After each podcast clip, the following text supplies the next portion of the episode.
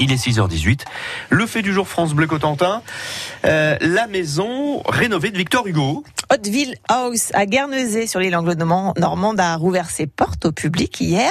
Après 18 mois de travaux, c'est dans cette demeure que l'auteur en exil euh, pendant près de 15 ans, hein, entre 1856 et 1870, eh bien c'est là qu'il a écrit quelques-uns de ses plus beaux chefs-d'œuvre, Victor Hugo, comme Les Misérables ou Les Travailleurs de la mer. Suivez le guide de cette nouvelle maison, Katia Lotrou.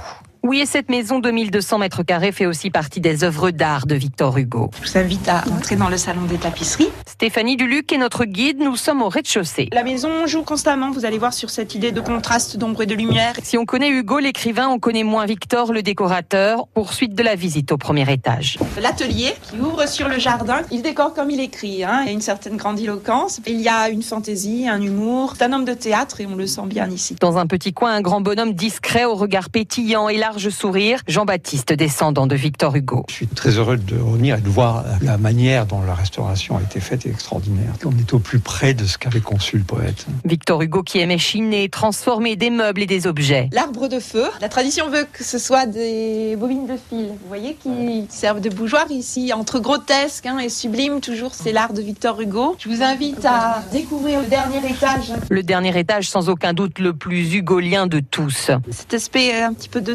hein, de verdure qui arrive comme ça dans ce que Victor Hugo a appelé le Crystal Palace, qui est devenu comme ça petit à petit le lookout, la pièce d'écriture. Les tables d'écriture sont ici, vous voyez, de part et d'autre, dans les angles, face à la France, quand le temps est clair. On aperçoit la côte normande, le Cotentin. Pour son descendant Jean-Baptiste Hugo, cette maison représentait la vie de son ancêtre. Je pense que la mer a été euh, une des muses les plus euh, fortes. Il a repris des racines ici, sur ce rocher en fait. C'est ici qu'il est devenu le prophète. Marc Lefebvre, président du département de la Manche, y voit aussi toute l'inspiration politique de Victor Hugo. Généralement, on commence plutôt quand on est jeune, un peu contestataire, et on arrive sur des positions euh, plus euh, bien pensantes, si je puis dire, en tout cas pour l'époque. Et lui, il a suivi le cheminement inverse, et c'est la preuve d'une forte personnalité, mais aussi euh, voilà quelqu'un qui a affirmé des valeurs. Et puis il y a sa chambre, sorte de cabine de capitaine de bateau. Vous voyez, c'est extrêmement euh, austère, hein, sans confort. C'est la vue sur son jardin magnifique, sur la mer. Ici, on arrive à un apaisement. Un apaisement après 15 ans de douloureux exil, loin de la France, mais dans cette maison d'Hauteville House que Victor Hugo aimait tant. Merci euh, Katia Lotrou pour ce fait du jour depuis euh, Guernsey, depuis la maison rénovée de Victor Hugo, Hauteville House.